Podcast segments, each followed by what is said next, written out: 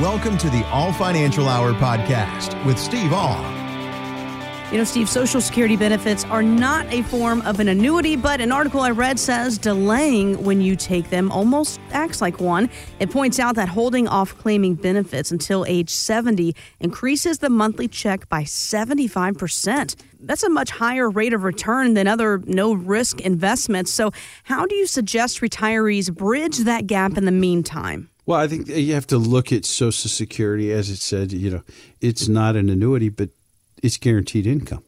There are only three types of guaranteed income out there. Social Security, a pension is guaranteed by your employer, and an annuity is a guaranteed income that's guaranteed by an insurance company. So if we're looking for guaranteed income, there are only three.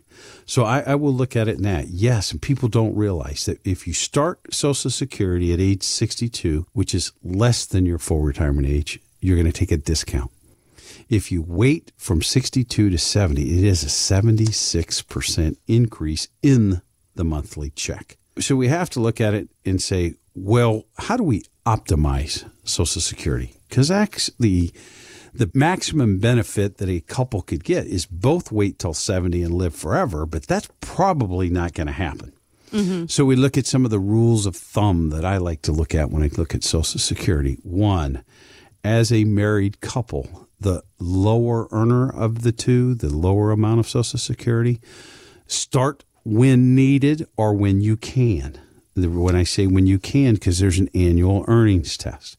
If you make less than twenty thousand dollars a year, you can turn on your Social Security with no, quote, penalties. They're not going to reduce or hold any of your Social Security.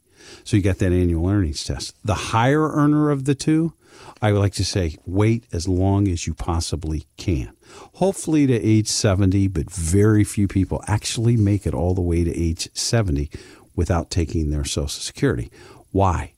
Because the larger benefit of the two, when somebody passes away, the amount of the larger benefit is what stays. So I believe that with having the larger earner wait as long as you possibly can is very important. Another scenario that I like to talk about is the widow or the widower.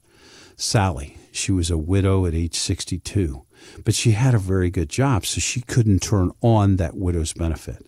So at about sixty-five, she decided to go ahead and retire. She went ahead and took her spouse's benefit, which was about twenty-five thousand dollars a year, while hers was getting that almost eight percent roll-up every year. And when she actually turned seventy, we're going to turn hers on. She's going to get about forty-eight thousand dollars a year in Social Security. It's one of the few things that you can actually file for one return now, his benefit, and then turn around and file for your own benefit at a later time. It's about the only time that you can do that. A lot of the more aggressive strategies they've gone away with. So we have to look at it when it comes to those. The other thing that I like to look at is, is the couple, and we'll just go with Pat and Kenny. Pat was sixty-two years old. She could go ahead and turn on her Social Security on her own benefit. It was only going to be like six hundred thirty dollars a month. And they're going, why do I want to turn that on? Why don't I just wait and get half of Kenny's when I when he turns when he turns his on? I said, well, you can get that six hundred thirty dollars a month for all those years. It's going to be almost eight years. And then when Kenny turns his on at almost four thousand dollars a month, yours will bump up almost eight hundred twenty-three dollars a month. So they looked at it and said, you can do that? And it's like, yes. I think that's the problem with the Social Security system. There's a lot of ways that you can file, but most people go, I'm going to turn sixty-two. I'm going to turn on my Social Security. So if you're out there trying to figure out when you're going to do Social Security, give us a call. We'll run that optimization report for you for Social Security, which will give you a lot of different information. And then we'll actually put it to use, because I do not believe that Social Security can be done in a vacuum. Let's look at your other assets to see if it would make sense for you to delay. Because a lot of people say, how do I delay? And I say, I say, all we have to do is take some of that money out of the I R A account. Well, that's taxable income. Yes, it is. But guess what? R M Ds are going to be hitting seventy-two. They're saying they're going to go all the way to seventy-five. Those are going to be hitting And when we have those things, let's reduce the amount of those required minimum distributions.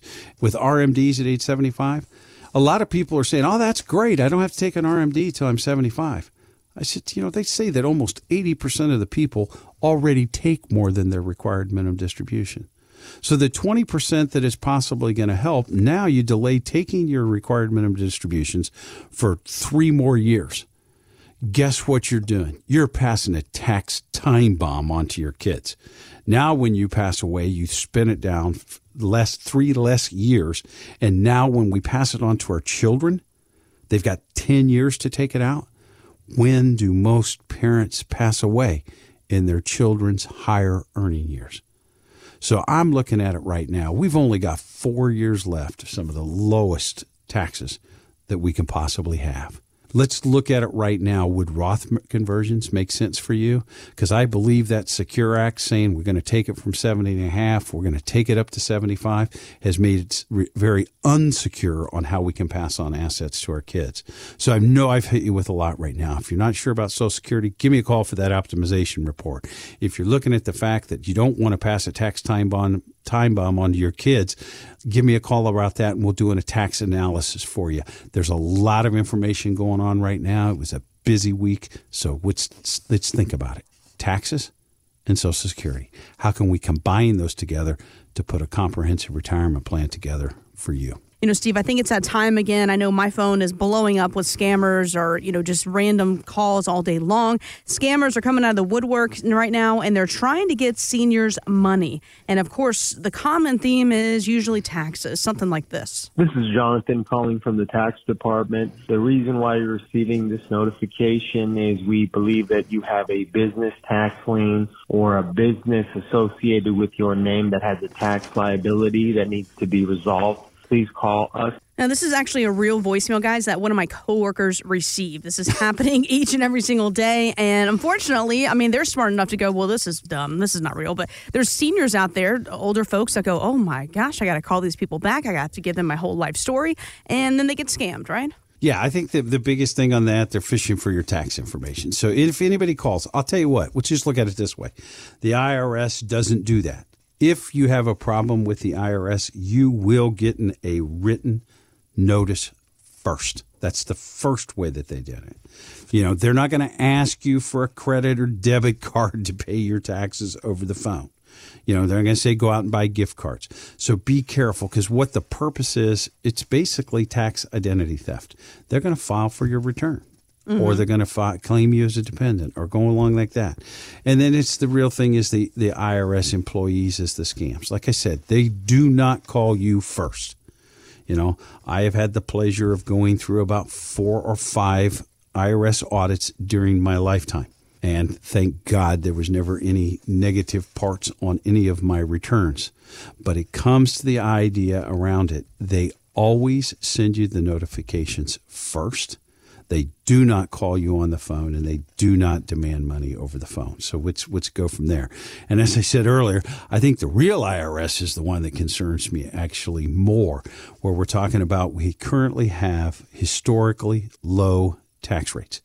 And what can we do to avoid passing on a tax time bomb to our heirs? The Trump tax cuts end January first, twenty twenty-six. That means we got about four years left to look at Roth conversions to find out, would it make sense to prepay taxes at a rate that I'm willing to pay right now versus whatever Congress decides I'm going to have to pay in the future?